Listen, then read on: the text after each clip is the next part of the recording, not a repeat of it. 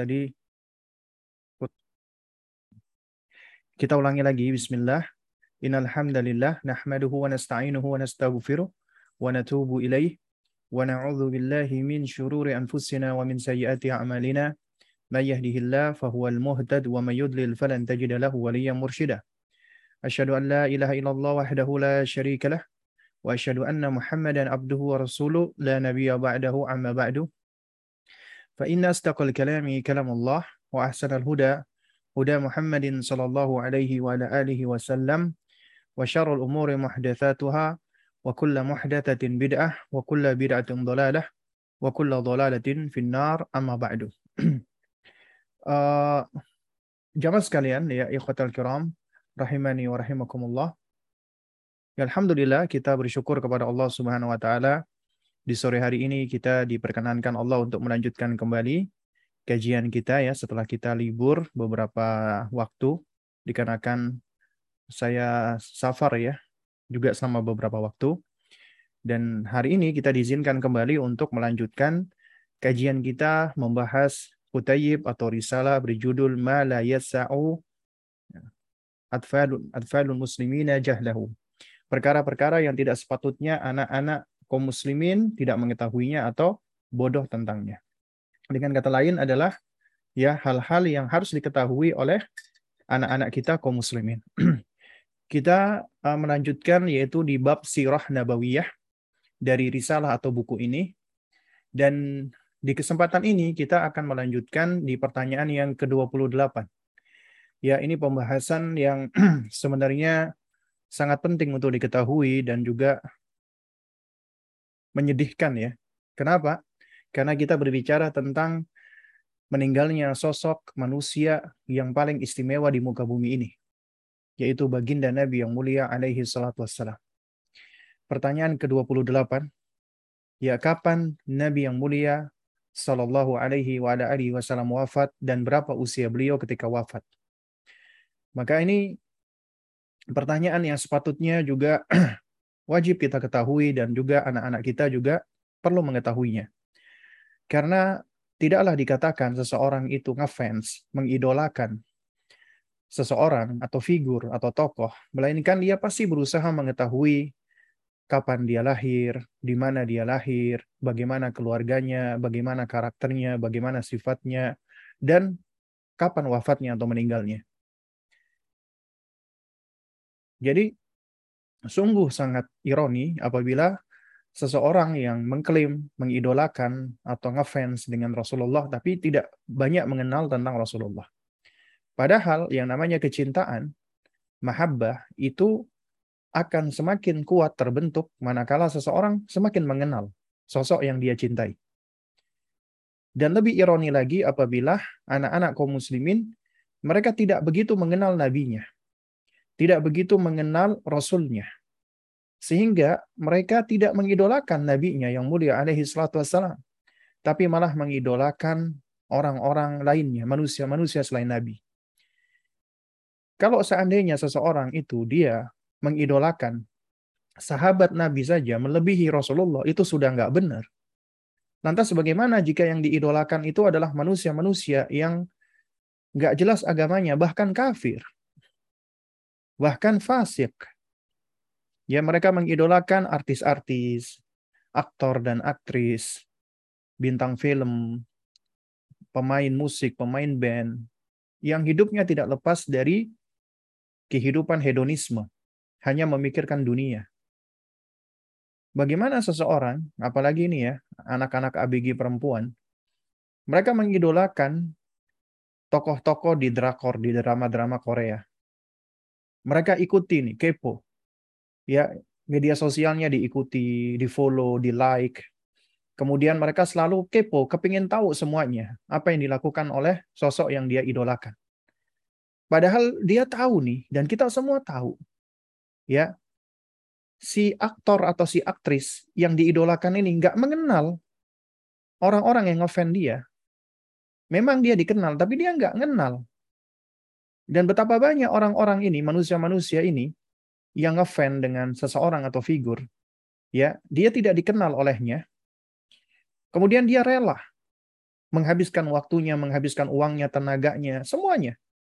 Supaya apa? Supaya dia bisa mengetahui apa yang dilakukan oleh idolanya tadi. Atau sosok yang dia ngefans dengannya tadi. Padahal yang yang dia jadikan idola tadi nggak mengenal dia. Kalau seandainya ya idol apa namanya fansnya tadi itu kenapa kenapa meninggal dunia misalnya atau sakit atau celaka, ya dia nggak tahu Seandainya tahu pun juga mungkin nggak bakal ngapa-ngapain gitu loh. Tapi berbeda dengan Nabi kita yang mulia alaihi salatu. Nabi kita itu begitu sayangnya dengan umatnya. Begitu sayangnya dengan manusia. Sehingga beliau itu bersusah payah mengerahkan waktu dan tenaganya agar umat manusia ini mendapatkan hidayah taufik dari Allah. Meskipun beliau tahu, beliau sadar, semua manusia tidak bisa menerima hidayah. Karena Allah yang bisa memberikan hidayah kepada siapa saja yang Allah kehendaki. Ya. Nah, coba kita perhatikan ya. Bagaimana Nabi kita yang mulia alaihi salatu wassalam itu begitu menginginkan agar ya umat ini apa namanya uh, mendapatkan hidayah dari Allah Subhanahu wa taala. Ya. agar mendapatkan petunjuk dari Allah Subhanahu wa taala. Ya. Kita lihat dalam surat Yusuf misalnya. Allah sudah mengatakan ya ayat 103, "Wa ma aktsarun nasi walau harasta bimu'minin." Ya. Dan kebanyakan manusia itu nggak akan beriman walaupun engkau wahai Muhammad sangat menginginkannya. Sangat kepengen mereka itu masuk Islam. Tapi kebanyakan manusia itu nggak mau beriman. Tapi ini tidak menyurutkan Rasulullah alaihi salatu wassalam. Bahkan Rasulullah sallallahu alaihi wasallam ketika beliau sedang sakit menjelang kehidup apa menjelang akhir hayatnya, beliau tetap memikirkan umatnya. Nanti di sini kita akan bahas nih. Betapa Nabi begitu mengkhawatirkan umatnya. Nabi sering kali menyampaikan tentang hal-hal yang beliau khawatirkan tentang umatnya ini. Ini menunjukkan apa? Perhatian beliau kepada umatnya. Ya, kita tahu ya di antaranya kata Nabi ummati ummati ummati umatku umatku umatku itu menunjukkan beliau cinta dengan umatnya. Beliau begitu perhatian dengan masing-masing dari diri kita yang merupakan umatnya Rasulullah Shallallahu Alaihi Wasallam. Lantas bagaimana apabila ada di antara umatnya Nabi ini tidak mengenal beliau, abai dengan beliau, bahkan tidak sayang dengan beliau, tidak mencintai beliau. Padahal seharusnya manusia yang paling kita cintai di muka bumi ini melebihi siapa pun adalah Rasulullah. Ya. Wajib mencintai beliau melebihi siapa pun. Ya. Di muka bumi ini, termasuk ayah bunda kita, kakek nenek kita, anak-anak kita. Kita wajib untuk lebih mendahulukan kecintaan kita kepada Rasulullah Sallallahu Alaihi Wasallam. Kenapa? Karena manusia yang paling banyak ya memberikan kemanfaatan bagi kita semua Rasulullah. Karena melalui Rasulullah Shallallahu Alaihi Wasallam lah kita mengetahui jalan kebenaran. Kita senantiasa bisa menjaga fitrah kita. Itu dari mana? Dari Rasulullah Shallallahu Alaihi Wasallam ya, dengan izin Allah tentunya. Ya. Jadi melalui sebab Rasulullah Shallallahu Alaihi lah kita bisa mengetahui jalan yang dapat mendekatkan diri kita kepada Allah. Kita tahu ya hal-hal yang dapat mendatangkan ketenangan, ketentraman, kebahagiaan yang abadi. Nah, oleh karena itulah jamaah sekalian memuliakan Allah Subhanahu wa taala. Ya. Jika seseorang dia merasakan bahwasanya ibadahnya sudah tidak lezat lagi, sudah tidak nikmat lagi, udah tidak menyenangkan lagi, itu bisa jadi karena apa? Karena dia tidak begitu lagi mencintai Rasulullah alaihi salatu wassalam. Karena mencintai Nabi dengan seutuhnya itu dapat menjadikan keimanan kita itu terasa begitu indah, begitu lezat. Sebagaimana di dalam sabda Nabi yang mulia alaihi salatu wassalam. Nabi mengatakan thalathun man kunna fihi wajada bihinna halawatul iman. Ada tiga hal yang manakala tiga hal itu ada pada seseorang, maka dia akan mendapatkan merasakan halawatul iman, manisnya keimanan, lezatnya keimanan, indahnya keimanan. Apa itu yang pertama? Man kana Allahu wa rasuluhu ya ahabba ilaihi mimma siwahuma. Yaitu barang siapa yang menjadikan Allah dan Rasulnya lebih dia cintai daripada selainnya. Artinya lebih mencintai Allah dan Rasulnya. Ya.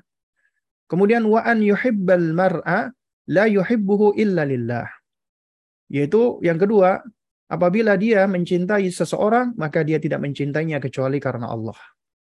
Nah, kemudian yang ketiga, wa an yakraha an ya'uda fil kufri ba'da an an an qadahullahu minhu kama yakrahu an yuqdafa finnar. Yaitu ia nggak suka, dia benci apabila dia kembali kepada kekufuran setelah Allah angkat, Allah selamatkan dia. Sebagaimana dia nggak suka, dia dilemparkan ke dalam neraka. Ya. Nah, jadi dari hadis ini kita tahu bahwasanya Nabi yang mulia alaihissalam ya menerangkan bahwa mencintai beliau itu dapat membuahkan apa? Eh, kelezatan iman yaitu mencintai Allah dan Rasulnya. Ya. Nah, kemudian di dalam hadis yang lain Nabi juga mengatakan la yu'minu ahadukum hatta akuna ahabba ilaihi min walidihi wa waladihi wan nasi ajmain. Ya, rawahul Bukhari. Ya, tidaklah dikatakan sempurna keimanan salah seorang dari kalian sampai aku lebih dia cintai daripada orang tuanya, anak-anaknya dan semua seluruh manusia. Ya. Jadi sampai Nabi lebih dicintai dari siapa pun di muka bu, di muka bumi ini. Ya. Bahkan Nabi Shallallahu Alaihi Wasallam pun bersabda, ya, "Fawalladhi nafsi biyadih, la yu'minu ahadukum hatta akuna ahabba ilaihi min waladihi wa walidihi, ya, wa kafatin nasi ajmain. Demi zat atau demi Allah yang jiwaku berada di tangannya. Tidaklah sempurna iman salah seorang dari kalian sampai ia menjadikan aku lebih dia cintai daripada anaknya dan orang tuanya dan seluruh manusia. Coba kita perhatikan ini. Manusia secara asal itu mencintai orang tuanya. Termasuk mencintai dirinya. Makanya mencintai diri di dalam Islam itu ada, perlu, butuh bahkan harus mencintai diri kita karena itu bagian konsekuensi dari fitrah tabiat manusia. Mencintai diri tidak tidak berkonsekuensi dia egois, selfish, narsis tidak. Yaitu orang yang egois, yang narsis, berarti dia itu tidak tidak mencintai, mencintai diri dengan cara yang benar. Dia tertipu dengan dirinya. Ya. Benar kita harus mencintai diri, tapi mencintai Rasulullah lebih kita kedepankan daripada mencintai siapa pun di muka bumi ini, termasuk diri kita. Coba kita perhatikan. Ya, ketika suatu hari Sayyiduna Umar radhiyallahu taala anhu beliau berkata, "Ya Rasulullah, la anta ahabbu ilayya min kulli syai'in illa min nafsi." Wahai Rasulullah, engkau lebih aku cintai. Ya. Dari apa pun yang ada kecuali diriku sendiri. Ini Sayyiduna Umar yang mengatakan. Ya, engkau lebih aku cintai ya Rasulullah dari segala apa pun kecuali diriku. Artinya Sayyiduna Umar saat itu mengatakan ya beliau lebih mencintai dirinya daripada Rasulullah. Ini tabii ya, tabiat manusia. Ketika dia mencintai dirinya, ya. Nah, kemudian Rasulullah mengoreksi Sayyiduna Umar radhiyallahu taala anhu. Beliau mengatakan, "La ya Ibn al-Khattab." Tidak wahai Ibn al-Khattab. "Walladhi nafsi biyadih hatta akuna ahabba ilaika min nafsika." Tidak wahai Ibn al-Khattab, demi zat yaitu Allah yang jiwaku berada di tangannya ya sampai aku lebih engkau cintai meskipun dari dirimu sendiri. Ya meskipun dari dirimu sendiri. Maka Umar Ibn Khattab radhiyallahu taala anhu beliau mengatakan Ya al-an ya Rasulullah wallahi la anta ahabbu ilayya min nafsi. Allahu akbar. Itu menunjukkan bagaimana sami'na wa ata'na-nya ya seorang sahabat atau para sahabat Nabi ridwanullah alaihim ajmain. Ketika dinasehati oleh Nabi yang mulia alaihi wasallam. Padahal ucapan Umar ini berangkat dari ya watak manusia, tabiat manusia, ya. Ketika beliau mengatakan, "Ya Rasulullah, ya la anta ahabbu ilayya min kulli syai'in illa min nafsi. Engkau lebih aku cintai daripada segala apa pun kecuali diriku. Maka Nabi mengatakan la walladhi nafsi biyadi hatta akuna ahabba ilayka min nafsik. Tidak wahai Ibnu Khattab sampai aku lebih engkau cintai melebihi apa pun termasuk melebihi daripada cintamu kepada dirimu sendiri. Apa jawaban Umar? Al-an kalau begitu sekarang ya la anta ahabbu ilayya min nafsi. Engkau lebih aku cintai daripada diriku sendiri. Faqala Nabi sallallahu alaihi wasallam al-an ya Umar. Al-an. Maka dengan demikian ya Umar sekarang sekarang baru cintamu benar. Ya. Baru sekarang cintamu benar. Ya. Dan apabila kita mengajarkan anak kita menumbuhkan kecintaan kepada sosok Nabi yang mulia alaihi salatu wassalam, maka kelak kita berharap kita dibangkitkan bisa bersama dengan yang kita cintai. Ya. Sebagaimana di dalam sebuah riwayat ya. Ada seorang Arabi, ada seorang Arab Badui mendatangi Nabi yang mulia alaihi salatu wassalam. Kemudian beliau bertanya kepada Rasulullah, "Ya Rasulullah, mata taqumus sa'ah?" Ya wahai Rasulullah, kapan datangnya hari kiamat? Atau di dalam riwayat yang dikatakan, "Ya Rasulullah, ya mata sa'atu qa'imah?" Kapan kiamat itu datang? Kemudian jawaban Nabi sallallahu alaihi wasallam beliau mengatakan, "Wailaka wa ma laha." Ya. Beliau beliau bertanya, kalau begitu apa yang sudah engkau persiapkan kata Nabi?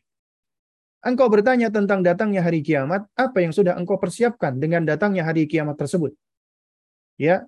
Kemudian orang itu mengatakan, "Ya Rasulullah, ma a'adatu laha illa anni uhibbullah wa rasulah." Wahai Rasulullah, sungguh aku tidak mempersiapkan apa pun kecuali aku mencintai Allah dan mencintai Rasulnya. Aku mencintai Allah dan aku mencintai anda ya Rasulullah. Kemudian kata Nabi yang mulia alaihissalam, "Idzan innaka ma'a man ahbabta."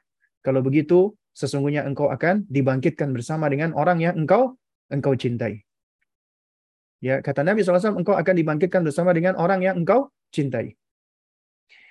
Dan juga di dalam riwayat yang lain, ada sahabat yang berkata kepada istrinya, dia menangis. Menangis di hadapan istrinya. Istrinya bertanya, kenapa engkau menangis, wahai suamiku? Suaminya mengatakan, bagaimana aku tidak menangis? Padahal aku mencintai Rasulullah Sallallahu Alaihi Wasallam melebihi apa pun.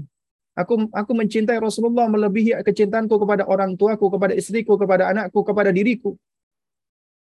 Namun aku nggak tahu kelak di hari kiamat ya bisa jadi aku berada di neraka sementara Rasulullah berada di surga.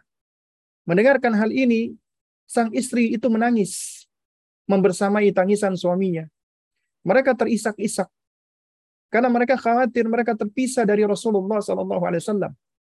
Kemudian sang istri pun berusaha untuk menenangkan sang suami, ya, dan istri apa namanya mengingatkan bahwasanya ya engkau adalah orang yang senantiasa menyertai Rasulullah, mengikuti jihadnya Rasulullah. Ya, kelak insya Allah Allah akan masukkan engkau ke surga. Kemudian sang suami menangis lagi. Ya, meskipun demikian, wahai istriku, ya Allah memasukkan aku ke dalam surga bisa jadi ya kita akan memiliki surga tingkatan yang berbeda dengan beliau. Tingkatan surga kita nggak sama dengan Rasulullah. Beliau di tingkatan yang paling tinggi, kita di tingkatan yang rendah. Sementara aku begitu mencintai Rasulullah dan aku ingin agar aku ketika mati, ketika meninggal, aku dibangkitkan bersama dengan yang aku cintai, yang aku sayangi Rasulullah. Itulah gambaran betapa sayangnya sahabat Nabi kepada Nabi yang mulia alaihi wasallam. Karena itu makanya hendaknya kita sebagai orang tua kita tumbuhkan cinta kita dan anak-anak kita agar mencintai Rasulullah melebihi kecintaan kita kepada apa pun itu. Agar kelak insya Allah Allah izinkan kita bisa bangkit bersama dengan orang yang kita cintai. Namun apabila kita mencintai ya orang-orang kafir, anak-anak kita mencintai aktris dan aktor orang-orang fasik, kemudian coba ketika mereka dibangkitkan oleh Allah Subhanahu wa taala di hari kiamat, ya, mereka menjadi para penghuni jahanam wal billah wal billah Lantas apakah kita ridho diri kita atau anak-anak kita dibangkitkan bersama dengan mereka lantaran kecintaan kita kepada mereka, kecintaan anak-anak kita kepada mereka. Karena itu waspadailah agar anak-anak kita mereka tidak mencintai ya orang-orang kafir tersebut. Jadikanlah agar mereka mencintai Rasulullah sallallahu alaihi wasallam.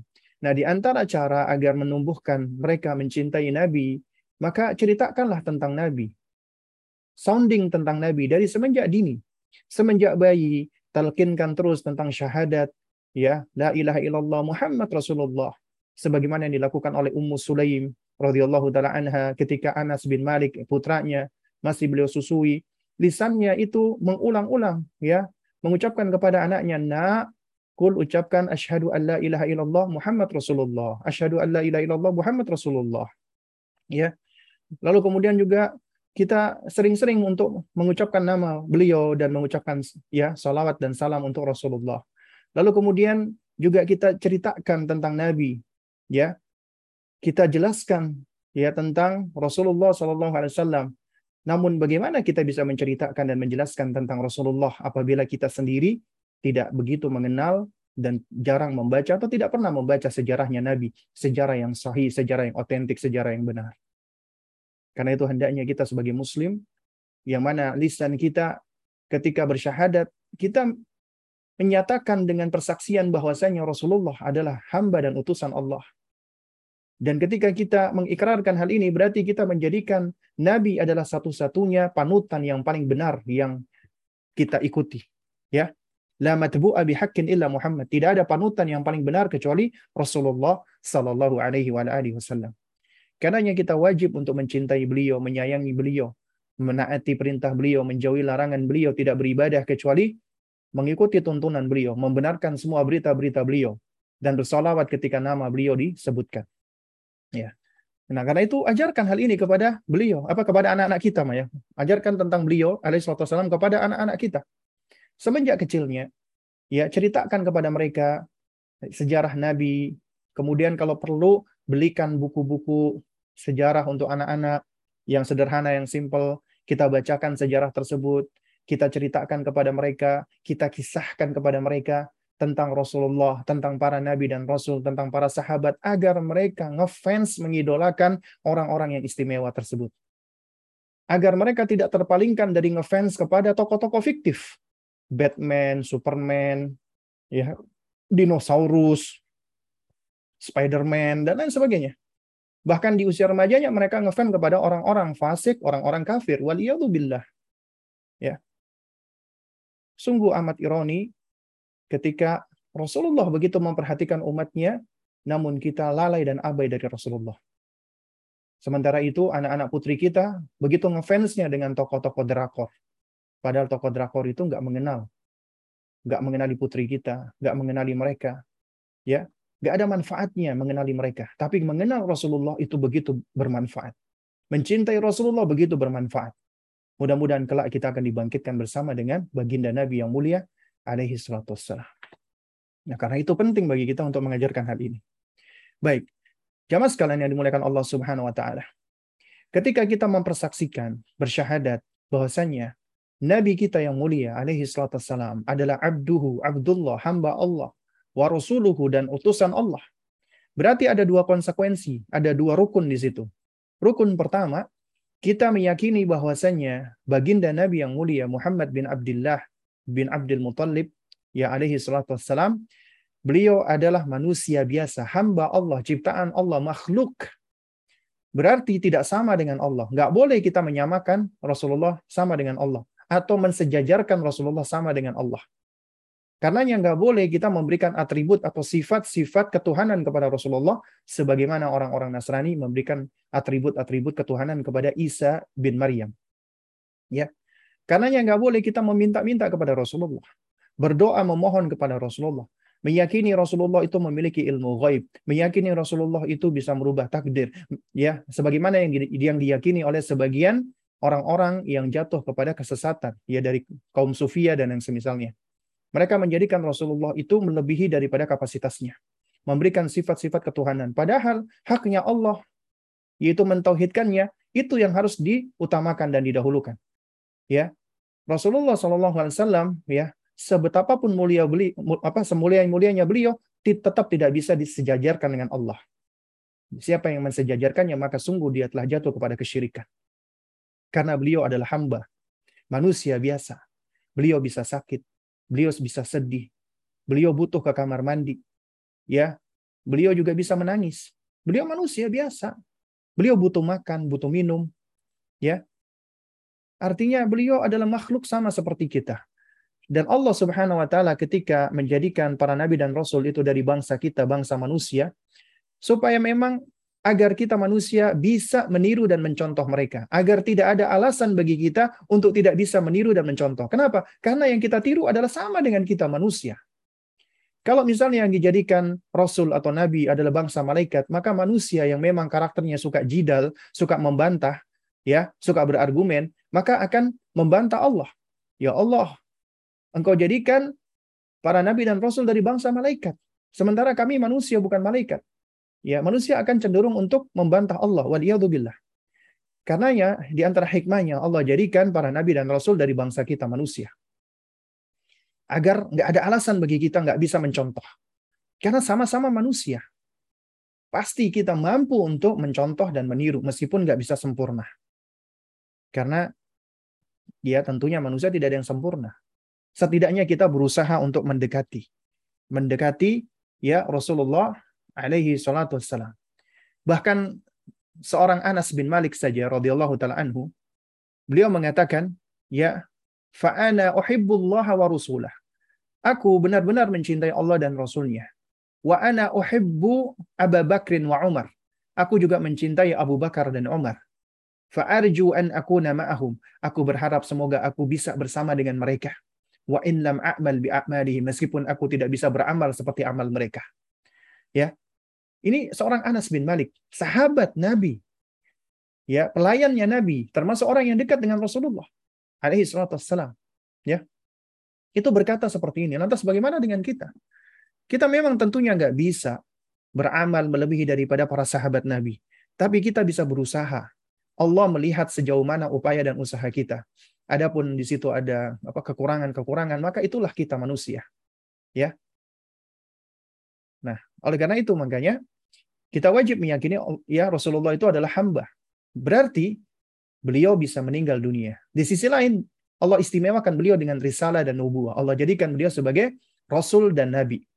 Sehingga kita wajib memuliakan, mengistimewakan, tidak menyamakan nabi begitu saja dengan manusia-manusia yang lain karena beliau adalah manusia yang istimewa.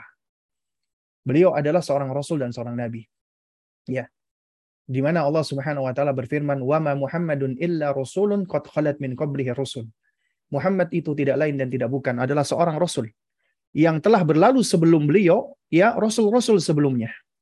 Nah, kemudian kata Allah Subhanahu wa taala ya Allah Azza wa Jalla mengatakan afa in mata au kutila in qalabtum ala aqabikum. Ya, Allah Subhanahu wa taala ingin mengingatkan ini. Ya, mengingatkan kepada mereka-mereka yang hidup bersama dengan Rasulullah alaihi wasallam. Ya antaranya sahabat-sahabat beliau. Kata Allah Azza wa Jalla ya dalam surat Ali Imran ya ayat 144, "Afa in mata" apabila dia mati, meninggal dunia yaitu wafat, apabila Muhammad itu wafat, au kutila atau terbunuh, ya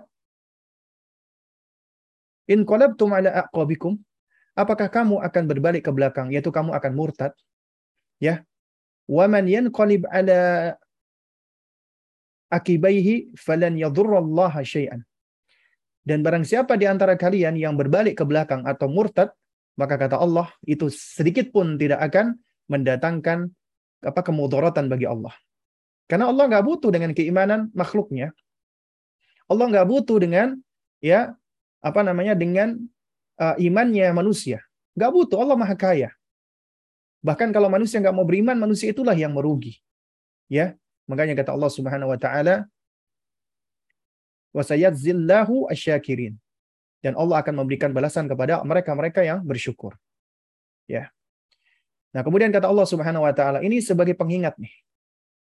Wa ma kana li nafsin an tamuta illa bi idnillahi kitaban muajjalah. Ya. Kata Allah Subhanahu wa taala, wa ma kana li nafsin dan tidaklah sesuatu yang bernyawa ya yang memiliki nyawa antamuta melainkan akan mati illa biidnillahi kecuali dengan izin Allah kitaban muajjala sebagai sebagai suatu ketetapan yang telah Allah tentukan ya wa may yurid thawabad dunya nu'tihi minha siapa yang menghendaki apa pahala dunia maka akan kami berikan kepadanya pahala dunia tersebut. Wa man yurid thawabal akhirah nu'tihi minha. Siapa yang menghendaki pahala akhirat maka kami berikan pula pahala akhirat itu apa kepadanya. Ya. Wasanadzil uh, wasanadzil syakirin. Dan kami berikan balasan kepada orang-orang yang bersyukur. Nah, ayat ini menerangkan bahwasanya Nabi kita yang mulia alaihissalam itu adalah seorang rasul dan telah berlalu rasul-rasul yang lainnya. Mulai dari Nabi Nuh alaihissalam ya, Bahkan telah berlalu nabi-nabi sebelumnya, mulai dari bapak manusia Abul Bashar Adam alaihissalam, rasul pertama Nabi Nuh alaihissalam, dan seterusnya. Ya. Jadi beliau adalah seorang rasul dan telah berlalu rasul-rasul sebelumnya. Artinya beliau sama dengan para rasul yang lainnya. Hanya saja Allah berikan keistimewaan beliau sebagai rasul yang terakhir. Ya. Dan kemudian Allah ingatkan ya Artinya apabila Rasulullah SAW itu mata meninggal dunia, au kutila atau terbunuh, Allah ingatkan ya in qalabtum ala aqabikum, apakah kalian akan berpaling ke belakang, akan murtad? Kalian tidak beriman lagi karena lantaran Rasulullah meninggal dunia atau kalian meninggalkan jihad atau kalian meninggalkan syariat, ya? Maka kata Allah Subhanahu wa taala sekiranya kalian demikian, ya falan yadhurrullah syai'an maka itu tidak akan mencederai Allah sedikit pun. Tidak akan mendatangkan madarat bagi Allah sedikit pun. Karena Allah Maha Kaya. Dan semuanya Allah telah tetapkan ya akan meninggal dunia. Tentunya dengan izin Allah. Ya. Makanya Allah katakan walikulli ummatin ajal. Setiap umat itu memiliki ajal. Ajal itu artinya ada ketetapan batasan waktu bagi mereka. Ya. Semuanya akan ada ajalnya, akan ada batasan waktu semuanya akan mati. Ya fa idza jaa ajaluhum la yastakhiruna sa'ah. Dan apabila telah datang ajalnya, maka enggak ada yang bisa menunda-nundanya. Enggak ada yang bisa mengundur-undurnya.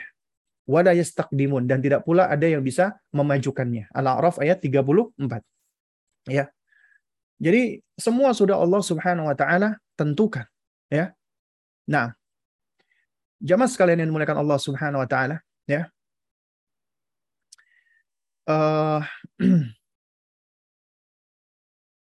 jika kita perhatikan ya, di dalam surat Az-Zumar, ayat ke-30, Allah berfirman kepada Nabi kita, Innaka mayyitun, wa innahum mayyitun. Sesungguhnya engkau, wahai Muhammad, mayyit, akan mati.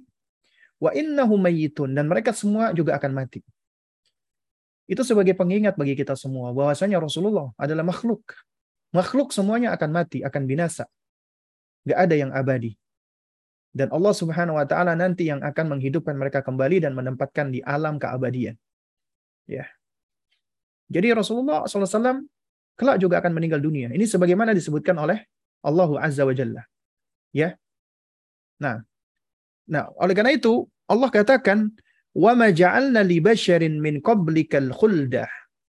Dan kami tidak menjadikan ada seorang manusia pun sebelum kamu wahai Muhammad yang abadi, hidup abadi. Enggak ada.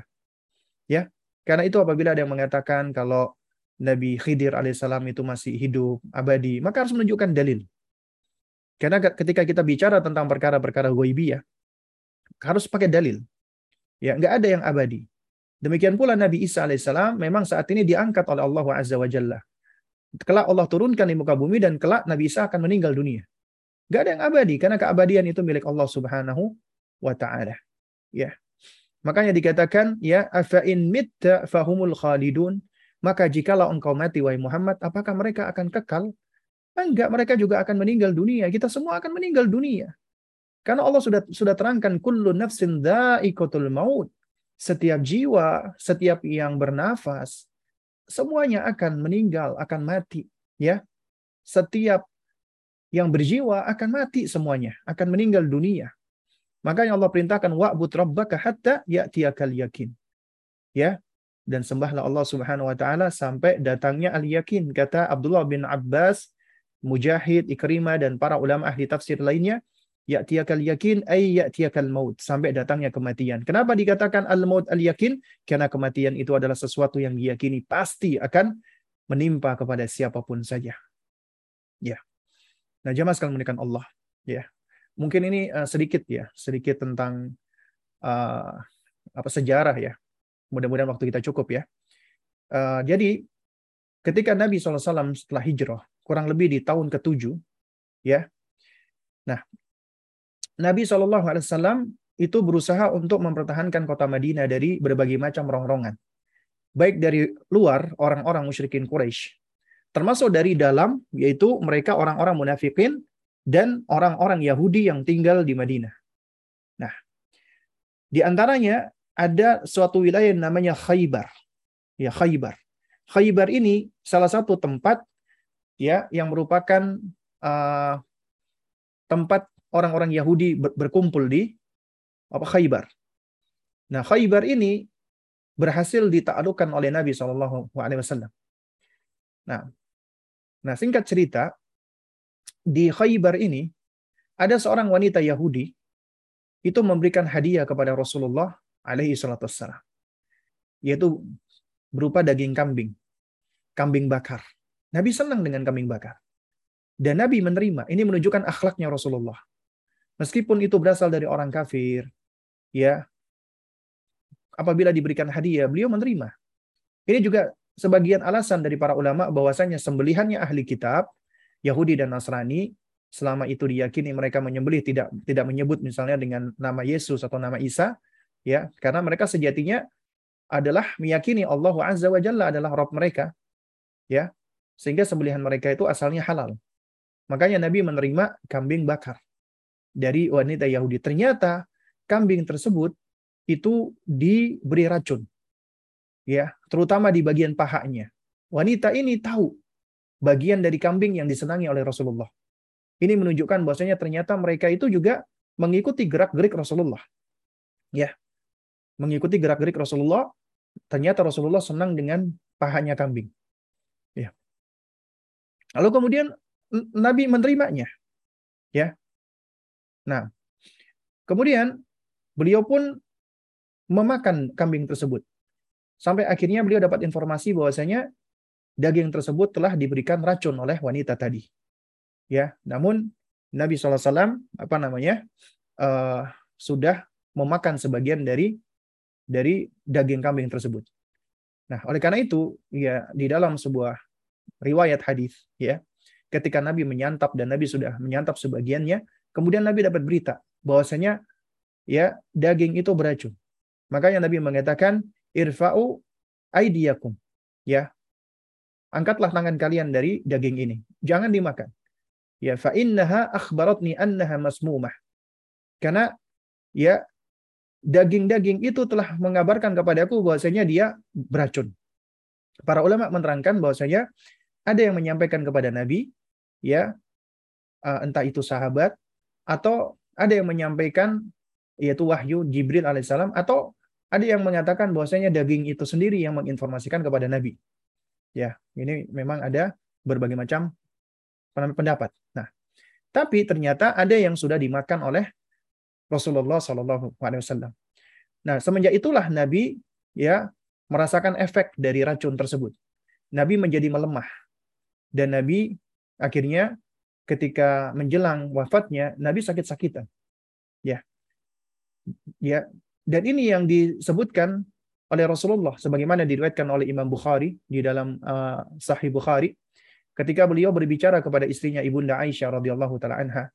Beliau mengatakan, "Ya Aish, ma azalu ajidu ya alam at-ta'am alladhi akaltu bi Khaybar. Fahadha awan wajadtu inqita'a abhari min dhalika sum. Ya Aish, wahai Aish. Ya, ma azalu ajidu alam ta'am. Aku masih merasakan ya rasa sakit akibat makanan ya alladhi akaltu bi Khaybar yang aku makan di Khaybar. Yaitu daging kambing atau paha kambing yang diracuni tadi. Ya. Nah, oleh karena itu beliau mengatakan fahada awanu wajadtu inqita'a abh ya abhari min dzalika. Nah, nah oleh karena itulah ya aku merasakan urat-urat nadiku itu terputus ya karena akibat dari min dzalika sum ya dari racun tersebut. Ya dari racun itu. Dan ini berlangsung selama kurang lebih tiga tahun. Artinya racun tersebut terus menjalar. Ya, itu disebutkan oleh para ulama. Ya.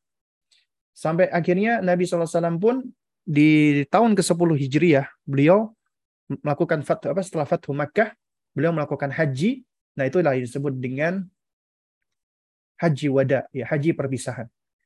Dan itu adalah tahun terakhir Rasulullah SAW, beliau berkumpul dengan sahabat-sahabatnya. Dan kemudian ya saat itu Allah Azza wa Jalla menurunkan sejumlah ayat.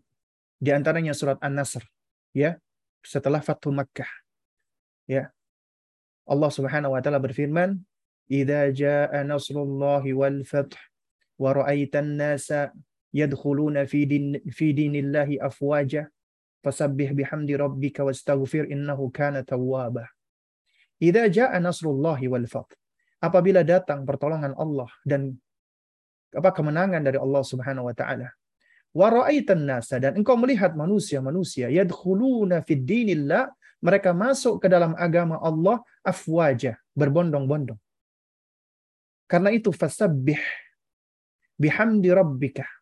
Bertasbihlah, memujilah dengan menyebut dengan apa bertahmid memuji nama Rabbmu wastaghfiru wastaghfirhu dan mohonlah ampun kepadanya istighfarlah innahu kana tawwaba karena sesungguhnya Allah Maha penerima taubat. Ketika ayat ini turun, Sayyiduna Umar radhiyallahu taala anhu ya, beliau biasa membawa Abdullah bin Abbas, sahabat junior, berkumpul dengan sahabat-sahabat senior. Sebagian sahabat itu protes kepada Umar. Ya Umar, kenapa engkau bawa anak kecil ini ke sini? Kenapa enggak engkau biarkan dia bermain dengan anakmu atau anak-anak yang lainnya? Kemudian Umar mengatakan, ya bahwasanya anak ini adalah anak yang istimewa. Ya, dia memiliki pengetahuan, keilmuan ya yang tidak kalian miliki. Kemudian Umar pun menguji sahabat-sahabat yang lainnya. Bagaimana pandanganmu dengan firman Allah yang Allah turunkan kepada Nabi kita tadi An-Nasr, "Idza jaa nasrullahi wal fath wa ra'aitan nasa yadkhuluna fi dinillahi afwaja." para sahabat apa sebagian sahabat itu mengatakan ini artinya Islam jaya ini asli ini artinya Islam menang ya lalu kemudian Umar pun ya beliau bertanya kepada Abdullah bin Abbas ya dan Abdullah bin Abbas ketika menerangkan beliau menunjukkan wajah sedih ya beliau mengatakan ya ini ayat ini adalah apa pertanda bahwasanya misinya Rasulullah akan usai dan beliau pun akan meninggal dunia dan ini menyebabkan sebagian sahabat marah. Kenapa? Karena mereka kaget. Karena tidak sempat terbetik di dalam diri mereka akan wafatnya Rasulullah sallallahu alaihi wasallam. Ya. Bahkan ada di antara mereka marah, ya. Nah. Jamaah sekalian mulakan Allah Subhanahu wa taala, ya.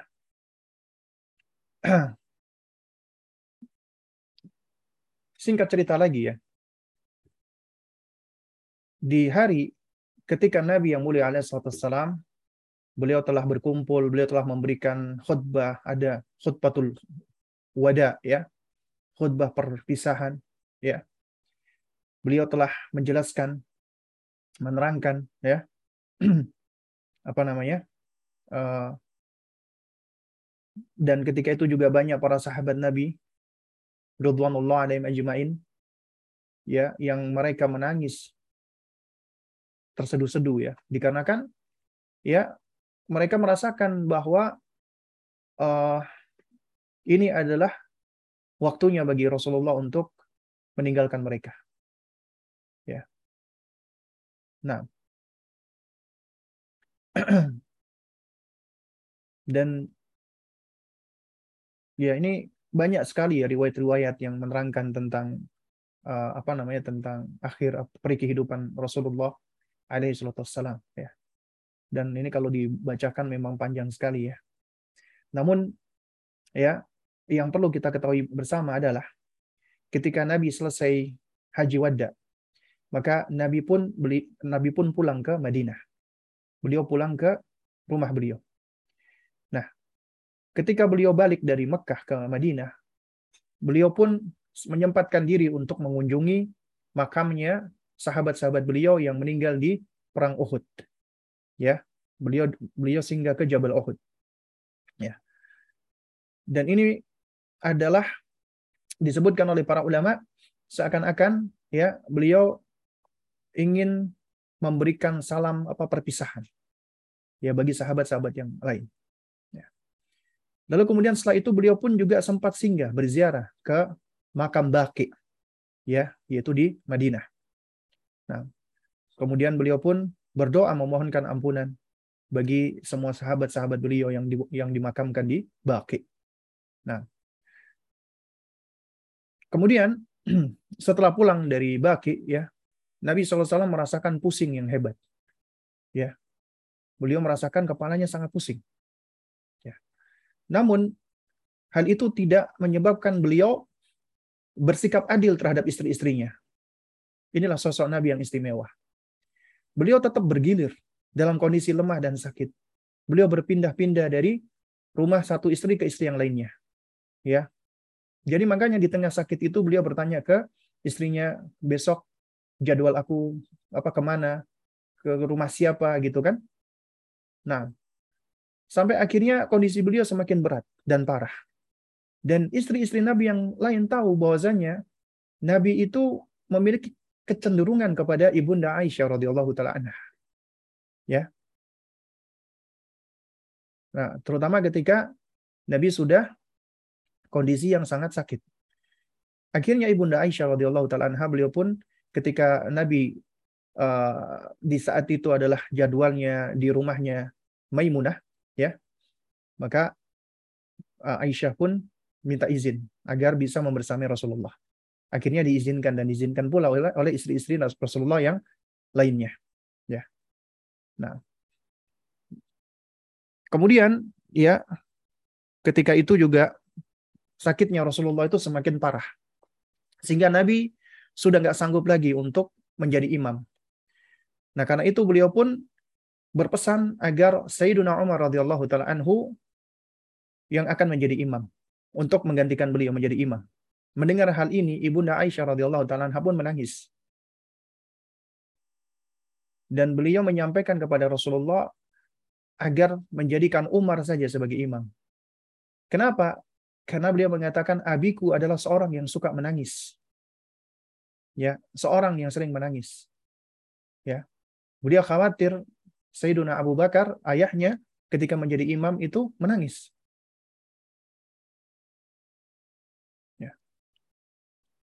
Namun Rasulullah tetap berpesan ya uh, apa namanya agar Sayyiduna Abu Bakar radhiyallahu taala yang yang menggantikan beliau untuk menjadi imam. Ya. Nah, dan akhirnya penyakit Nabi semakin lama semakin parah. Ketika sahabat-sahabat datang mengunjungi Nabi, ya semuanya merasakan begitu khawatir dan semuanya itu dalam keadaan sedih. Karena sosok yang mereka cintai apa namanya? akan pergi meninggalkan mereka. Dan ini manusiawi. Ya. Dan kemudian juga ketika itu datang putri beliau Fatimah. Putri beliau yang beliau cintai dan juga mencintai ayahnya.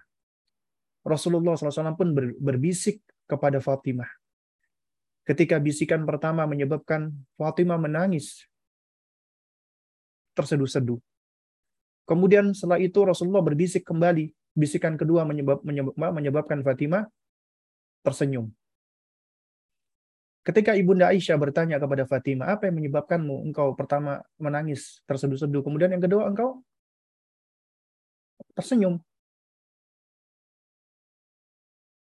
Fatimah mengatakan bahwasanya di bisikan yang pertama, Rasulullah menyampaikan bahwasanya beliau tidak lama lagi akan pergi meninggalkan kita, akan wafat meninggal dunia. Itulah yang menyebabkan aku menjadi sedih, kata Fatimah. Lalu yang kedua, aku pun tersenyum ketika Rasulullah menyampaikan bahwasanya aku ya, aku yang nanti dalam waktu dekat yang akan menyusul beliau. Itulah yang membuat aku menjadi senyum. Karena setelah Rasulullah nggak lama kemudian, ya beberapa bulan kemudian, Fatimah radhiyallahu taala anha wafat meninggal dunia. Dan ini menyebabkan sahabat-sahabat, istri-istri Nabi semuanya sedih, menangis. Dan siapa yang nggak menangis? Ketika orang yang dicintai meninggal dunia,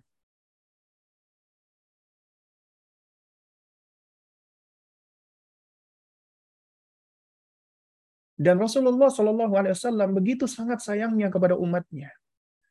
Di tengah sakitnya, beliau beberapa kali mengucapkan ya perkataan-perkataan yang menunjukkan perhatian beliau tentang akidah umat ini. Ya.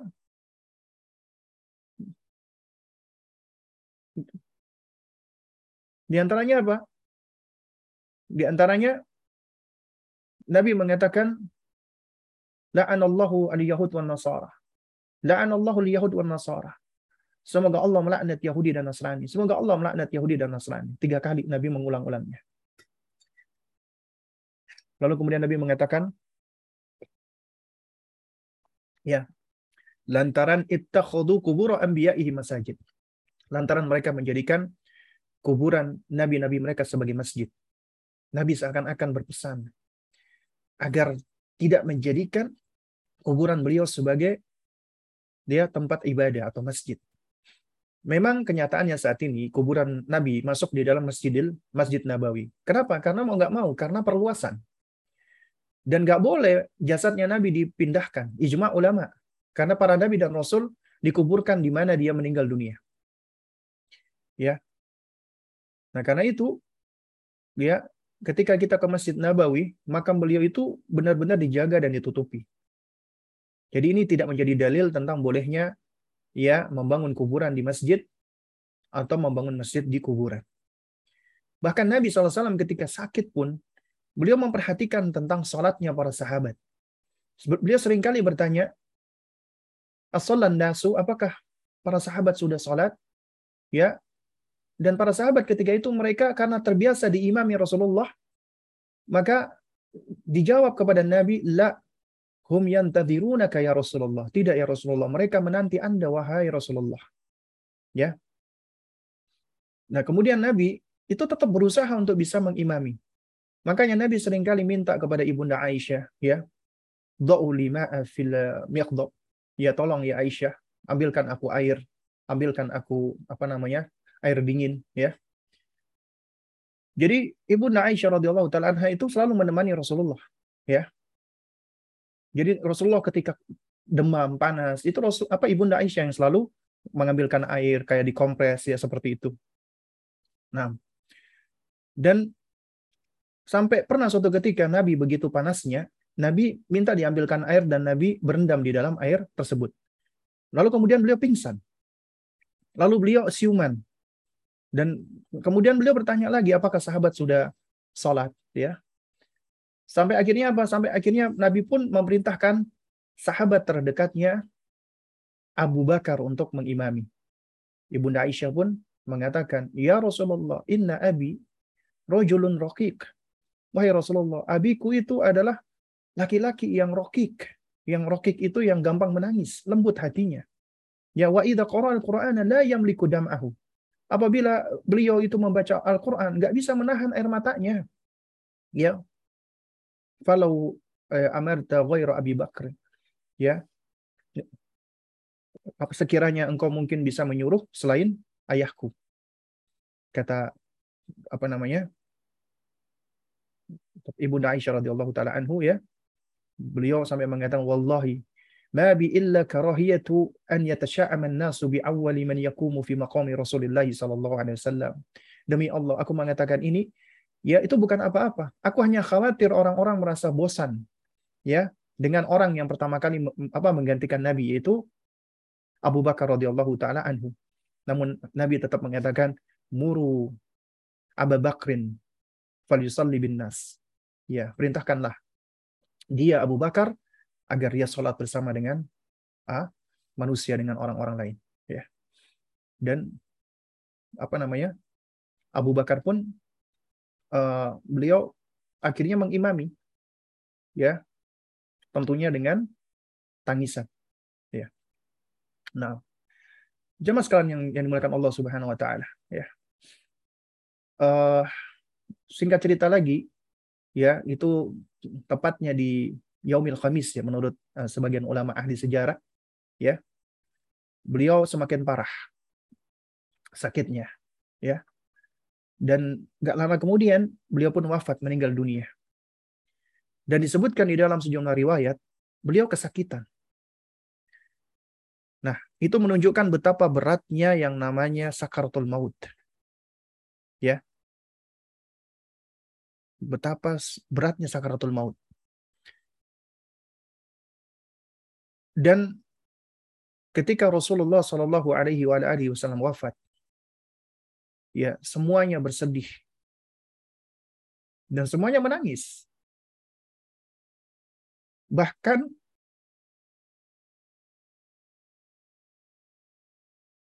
Sayyiduna Umar radhiyallahu taala.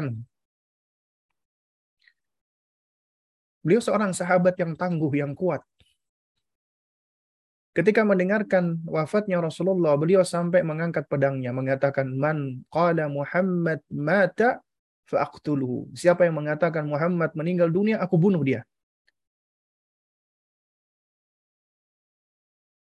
menunjukkan betapa ya ini suatu hal yang berat. Sampai akhirnya ya para sahabat itu mereka di luar rumah Rasulullah mereka heboh, ribut antara yang mengatakan Rasulullah nggak mati, Rasulullah meninggal dunia, Rasulullah tidak wafat dan seterusnya. Sampai akhirnya Sayyiduna Abu Bakar radhiyallahu taala anhu meskipun beliau dalam keadaan sedih luar biasa. Beliau pun keluar menghadapi sahabat-sahabat yang lainnya. Ridwanullah alaihi majma'in. Ya. Dan beliau mengatakan, ya, man abada Muhammadan fa'lam annahu qad mata siapa yang menyembah Muhammad, maka ketahuilah bahwasanya Muhammad telah wafat, meninggal dunia. Wa man abadallah, siapa yang menyembah Allah, ketahuilah Allah adalah senantiasa hidup. Diterangkan, diajarkan oleh Sayyiduna Abu Bakar, sahabat yang paling dekat dengan Rasulullah. Bahwasanya Rasulullah adalah manusia biasa.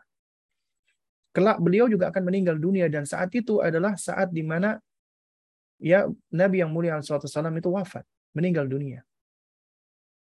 Maka itulah saatnya ya memang saat yang menyedihkan namun dikala itulah ya Islam itu telah sempurna. Dengan wafatnya Rasulullah maka wahyu pun terputus. Sudah tidak ada lagi risalah. Al-Quran telah sempurna.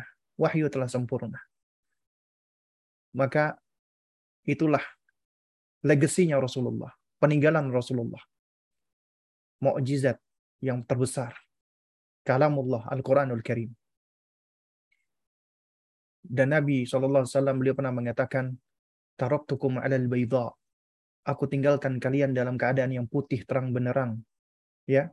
Lailuha kan nahariha. Bahkan malamnya itu bagaikan siangnya. La yanzi'u ya anha illa halik. Tidaklah seseorang itu berpaling darinya, melainkan dia akan binasa. Apa itu? Kitabullah wa sunnati.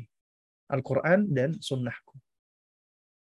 Dan juga di Hajjatul Wada, Nabi sudah sudah mengatakan, ya, waman ya'ish minkum ba'di fasayaru ikhtilafan kathira. Siapa di antara kalian yang masih hidup sepeninggalku nanti akan mendapati perselisihan yang banyak. Banyaknya perselisihan. Tapi Nabi ingatkan, Nabi berikan, berikan solusi. Fa'alaikum bisunnati wa sunnatil khulafa ar-rasyidin al-mahdiyyin. Karena itu berpegang teguhlah dengan sunnahku dan sunnahnya para khulafa ar-rasyidin al-mahdiyyin. Ya, addu 'alaiha bin nawajid. Gigitlah dengan gigi dengan gigi gerahammu yang kuat. Kuat-kuat, ya. Ya, wa iyyakum wa muhdatsatil umur fa inna kulla muhdatsatin bid'ah wa kulla bid'atin dhalalah wa kulla dhalalatin finnar. Jauhilah olehmu bid'ah ya apa hal-hal yang baru di dalam agama karena setiap hal-hal yang baru dalam agama itu bid'ah dan setiap bid'ah itu sesat dan sesat itu tempatnya di neraka. Ya. Nah, sehingga dengan demikian ya wafatnya wafatlah manusia yang paling istimewa di muka bumi ini. Manusia yang paling Allah cintai dan kita pun wajib mencintai beliau melebihi daripada siapa pun. Ya, manusia yang jasanya paling besar di muka bumi ini melebihi jasa siapa pun yang ada. Tidak ada jasa yang paling besar di muka bumi ini melebihi daripada jasanya Rasulullah. Karena beliaulah yang mengajarkan kalamullah, firman Allah. Beliaulah yang mengajarkan segala bentuk kebaikan-kebaikan yang dapat menghantarkan kepada surga Allah. Beliaulah yang mengajarkan ya agar kita meninggalkan keburukan-keburukan yang dapat menjadi sebab kita tersungkur ke dalam jahanam wal billah. Oleh karena itu, tidak ada orang yang paling berjasa di muka bumi ini melebihi daripada baginda Nabi yang mulia alaihi salatu wassalam. Ya Allah taala alam sawab. Di sini ada beberapa pertanyaan yang masuk ya. Ustadz, bagaimana memberikan pemahaman yang mudah kepada anak usia lima tahun agar mau mencintai Rasulullah Shallallahu Alaihi Wasallam? Mohon tips dan triknya, Ustadz. Sebenarnya nggak sulit menjadikan anak-anak usia dini mencintai Rasulullah. Ya, asalkan orang tuanya bisa menjadi kudwah uswah di dalam menunjukkan contoh mencintai Rasulullah. Orang tua yang mencintai Rasulullah itu akan menjadi wujud konkret. Anak itu belajar untuk mencintai Rasulullah. Orang tua yang menjelaskan, menceritakan tentang Rasulullah, yang membangga-banggakan Rasulullah, yang menunjukkan kecintaannya kepada Rasulullah, yang senantiasa melafatkan salawat dan salam untuk Rasulullah, ya, yang menceritakan tentang sejarah-sejarah Rasulullah, yang menceritakan tentang akhlaknya Rasulullah, yang membacakan hadis-hadis Nabi yang mulia alaihissalam, yang mengikuti sunnah-sunnah Rasulullah SAW, menjauhi bid'ah-bid'ah yang tidak pernah dituntunkan oleh Rasulullah, senantiasa mengikuti anjuran perintah Rasulullah, menjauhi larangan-larangan Rasulullah, membenarkan semua apa yang disampaikan oleh Rasulullah, dan seterusnya. Lalu kemudian juga anak-anak seperti ini, maka kita terus ya kita sounding karena sejatinya cintanya anak kepada Rasulullah itu sebagian ulama mengatakan bagian dari fitrah. Ya, bagian dari fitrah. Ya. Itu sebagaimana dikatakan oleh seorang penyair yang mengatakan, ya, kullul hubbi bada'a bin nadhari illa hubbi li Rasulillah. Ya, fa innahu min fitrati. Setiap cinta berawal dari pandangan mata, kecuali cintaku kepada Rasulullah. Karena cintaku kepada Rasulullah berangkat dari dari fitrahku. Ya. Nah, karena itu makanya apabila itu berangkat dari fitrah, maka nggak sulit. Kita tinggal menstimulasi saja fitrahnya. Ya, kita jelaskan, kita terangkan tentang Rasulullah. Ya, kita kita terangkan bahwasanya, nah, ya, kita punya nabi. Nabi ini adalah manusia yang paling dicintai Allah. Nabi ini adalah nabi yang paling baik. Nabi yang mengajarkan kita kebaikan. Nabi yang mengajarkan kita jalan-jalan agar kita bisa dekat dengan Allah. Nabi yang mengajarkan agar kita dicintai Allah. Ya, Nabi yang Allah Subhanahu wa taala mencintai beliau. Ya, Allah Subhanahu wa taala menempatkan beliau di surga. Dan apabila kita mengikuti ya nabi kita, maka kelak insya Allah Allah akan menempatkan kita dekat dengan beliau. Beliau adalah nabi yang sangat baik, yang sangat apa pemurah. Kita ceritakan kisah-kisah Rasulullah.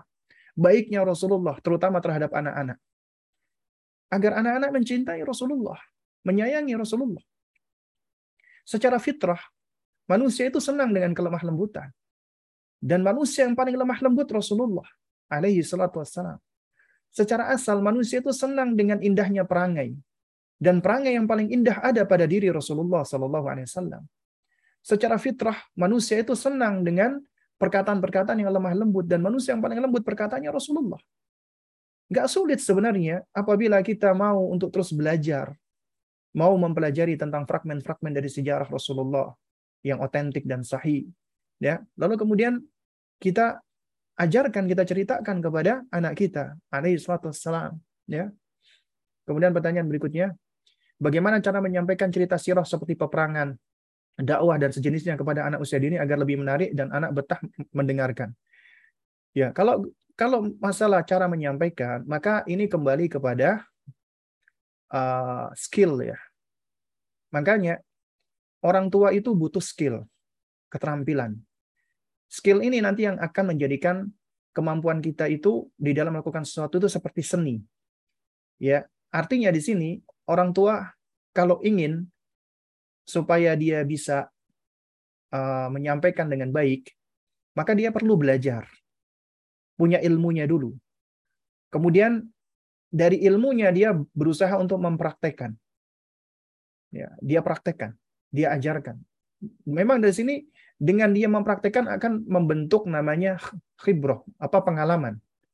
Ya, adanya trial, adanya upaya, error, salah, dia coba lagi, trial lagi, error lagi. Dari situ dia akan belajar, membangun pengalaman. Nah, upayanya dia untuk terus melatih kemampuan dia itulah yang akan membangun skill, keterampilan, apa kecakapan. Nah, dari situ ya ketika dia sudah dapat sense-nya, ya dia udah dapat apa ya, udah dapat feel-nya, maka akan menjadi seni. Jadi seni di dalam menyampaikan, di dalam mengajarkan. Nah, ini orang tua butuh untuk belajar seperti ini.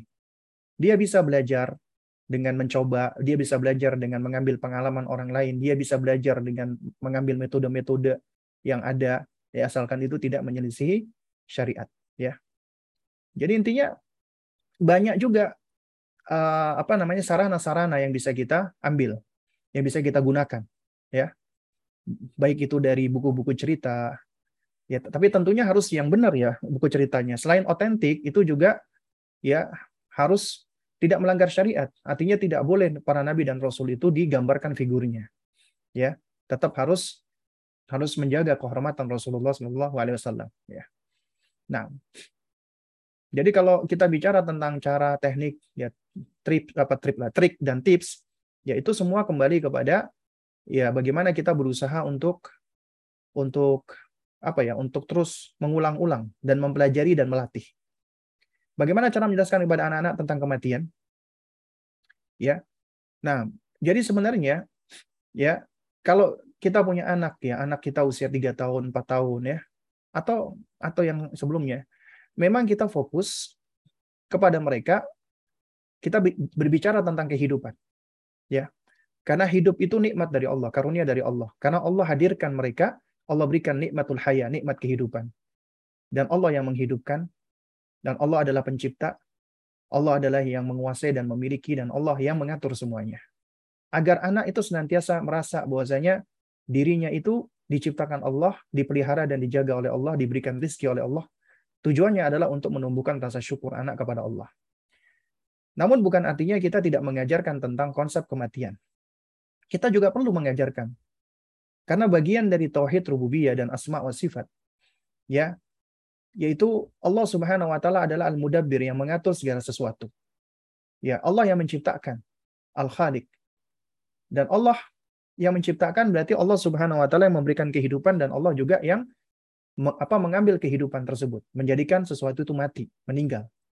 Karena sejatinya semuanya milik Allah dan semuanya akan kembali kepada Allah. Inna lillahi wa inna ilaihi rajiun.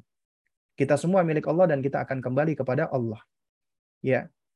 Kita bisa mengambil pelajaran misalnya kita ajak mereka untuk uh, melihat tumbuhan. Mereka apa apa namanya menanam tanaman misalnya tanaman yang usianya singkat misalnya. Misalnya menanam apa namanya? kacang hijau. Ya. Itu kan menarik ya. Jadi mungkin ada apa pembelajaran tematik.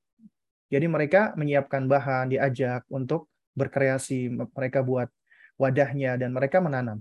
Nah, kemudian kita ajak mereka untuk memperhatikan bagaimana dari apa dari biji itu akhirnya berkecambah kemudian muncul akarnya, kemudian mulai tumbuh. Itu kita jelaskan. Ya, nah lihatlah dari biji kemudian tumbuh akar, dia berkecambah, Akhirnya dia akan tumbuh menjadi tanaman. Kenapa bisa demikian? Allah yang menjadikan seperti itu. Ya, kalau bukan Allah tidak akan bisa tumbuh. Karena Allah yang memberikan dia kehidupan. Dan kemudian dia akan tumbuh, membesar. Kemudian kelak dia akan akan mati. Demikian pula ketika anak kita punya hewan peliharaan, kelak juga juga akan mati.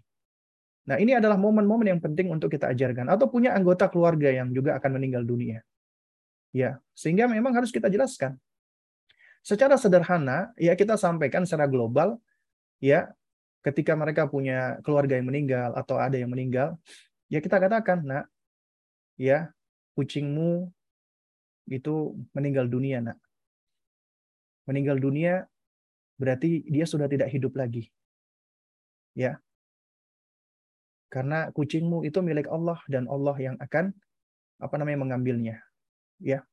Dia kembali apa kepada apa penciptanya. Ya. Memang ini bukan suatu hal yang mudah ya, apalagi kematian itu adalah uh, sering kali bersifat abstrak ya. Namun akan menjadi konkret ketika dia melihat sesuatu yang mati, sesuatu yang meninggal.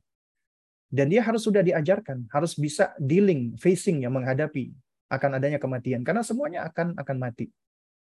Ya. Namun di usia-usia dini ya itu kita tidak lebih kita maksudnya tidak banyak membahas tentang masalah kematian di hadapan anak-anak kita. Tapi kita lebih banyak berbicara tentang nikmat Allah yang Allah berikan berupa kehidupan dan nikmatul imdad, ya berupa apa-apa yang ada di sekelilingnya. Untuk apa? Untuk menumbuhkan rasa syukur mereka kepada Allah. Nah, baru kemudian setelah itu kita kita pelan-pelan ya kita harus ajarkan dia tentang masalah kematian ya, terutama ketika di usia mereka sudah siap untuk diberikan ancaman dan ditakut-takuti di usia 10 tahun ke atas. Ya. Kita jelaskan kita hidup cuma sementara. Kita hidup itu hanya sebentar. Kehidupan kita yang sebenarnya adalah ketika kita sudah meninggal dunia, kita sudah di apa namanya akhirat. Ya, boleh kita sounding kepada mereka ketika orang meninggal dunia, kita akan berada di alam berbeda, kita berada di alam kubur. Ketika itu kita juga akan diuji oleh Allah. Ya.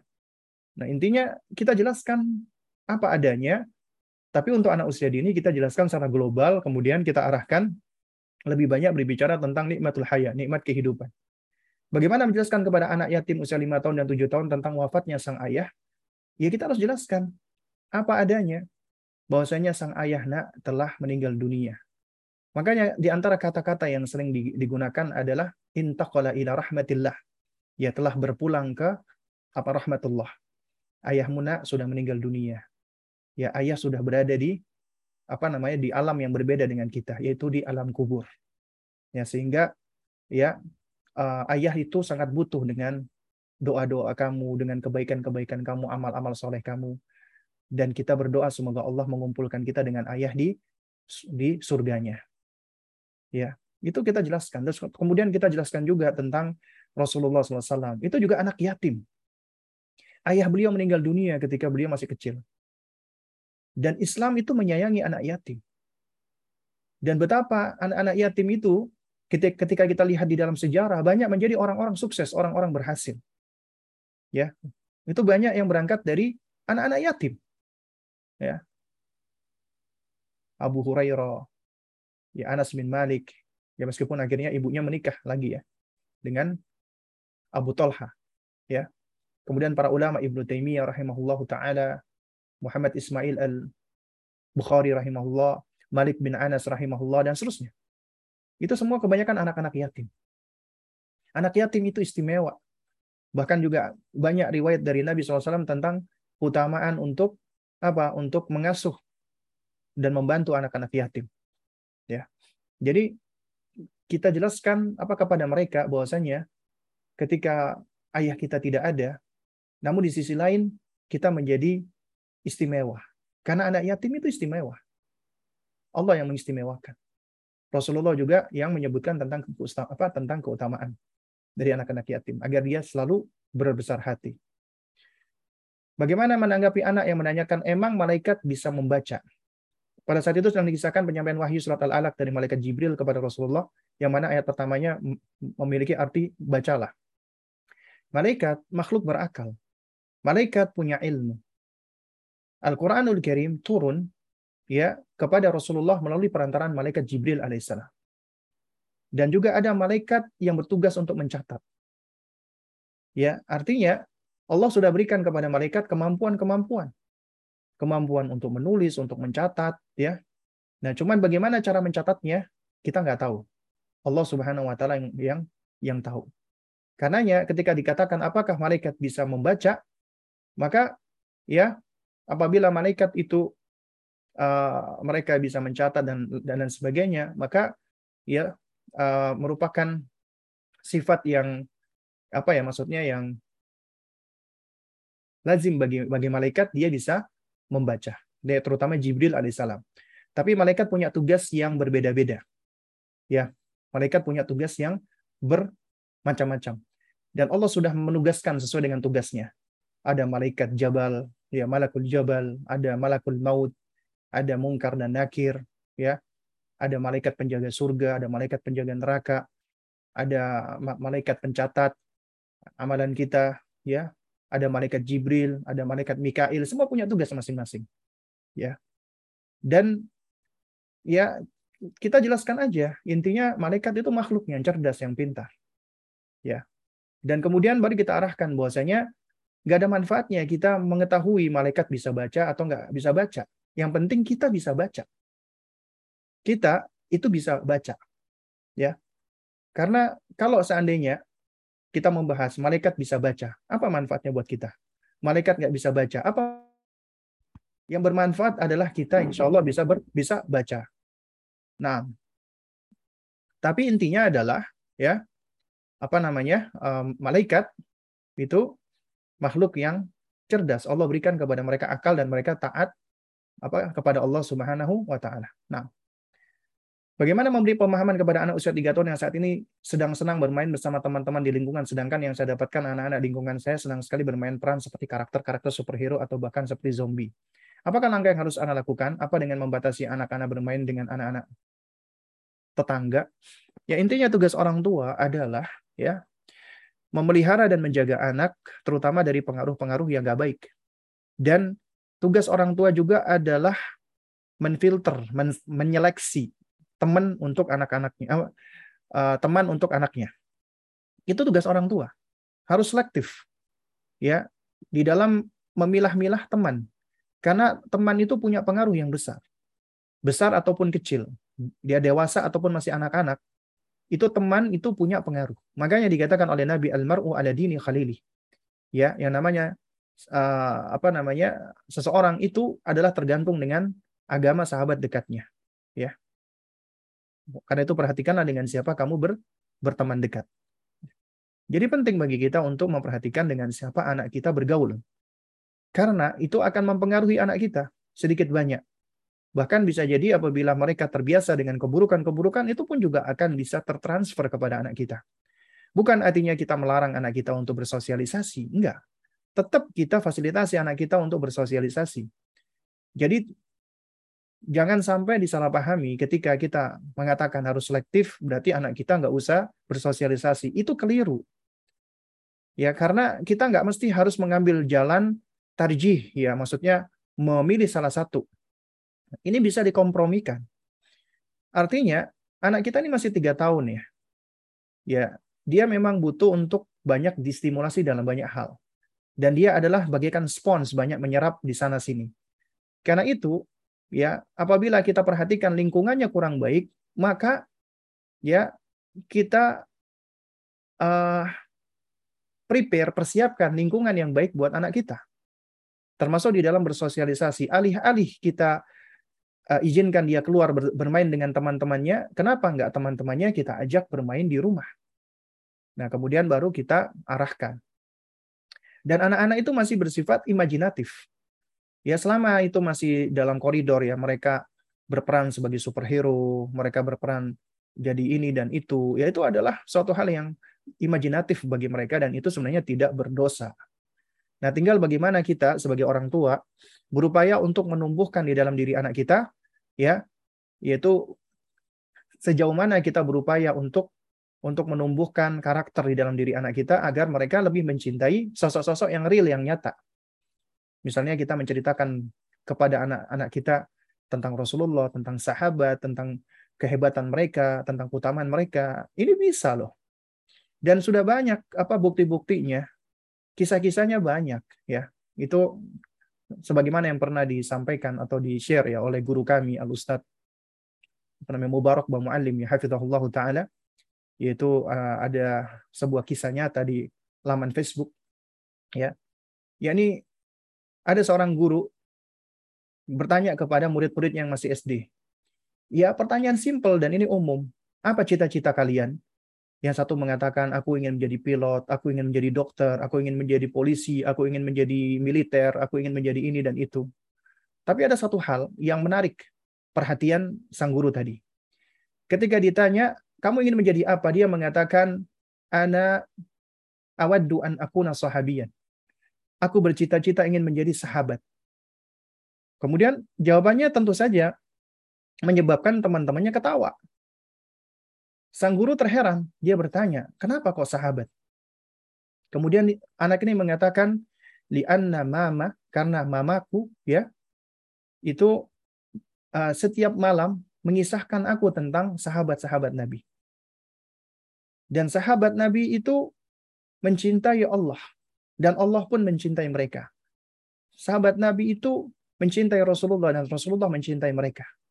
Sahabat Nabi itu apa namanya? Radhiyallah. Mereka meridhai Allah eh apa namanya? Allah meridhai mereka radhiyallahu anhum waradu'an dan mereka pun ridha Allah sebagai Rabbnya. Dan aku ingin menjadi seperti mereka. Jadi anak ini ngefan dengan sahabat. Bahkan bercita-cita ingin menjadi seperti sahabat Nabi. Ketika yang lain itu mungkin ada yang pengen jadi Hulk, dari Spider-Man, anak ini pengen menjadi sahabat Nabi. Ya, dan juga ada di antara mereka ada yang ingin menjadi Khalid ibn Walid ketika diceritakan tentang bagaimana betapa tangkasnya seorang Khalid bin Walid, ya seorang kesatria yang luar biasa. Ya. Kemudian ada di antara mereka yang ngefans sama Usama bin Zaid. Kemudian ada yang ngefans dengan Zaid bin Thabit. Ada yang ngefans dengan apa namanya? Abdullah bin Abbas ya dan seterusnya. Kenapa? Karena dikisahkan kepada mereka, diceritakan kepada mereka sosok-sosok yang istimewa seperti ini. Bahkan ada di antara mereka yang ngefan dengan Nabi Musa alaihissalam. Nabi Musa itu nabi yang kuat. Ya. Bahkan di dalam sejumlah, sejumlah riwayat Nabi Musa itu pernah nggak sengaja menempeleng malaikat sampai matanya malaikat itu copot. Lepas. Ya. Ini riwayatnya ada. Bahkan Nabi Musa alaihissalam di antara sebab beliau akhirnya meninggalkan Mesir karena beliau nggak sengaja memukul seorang dari apa dari dari Kibti dari Mesir sekali pukul langsung meninggal dunia.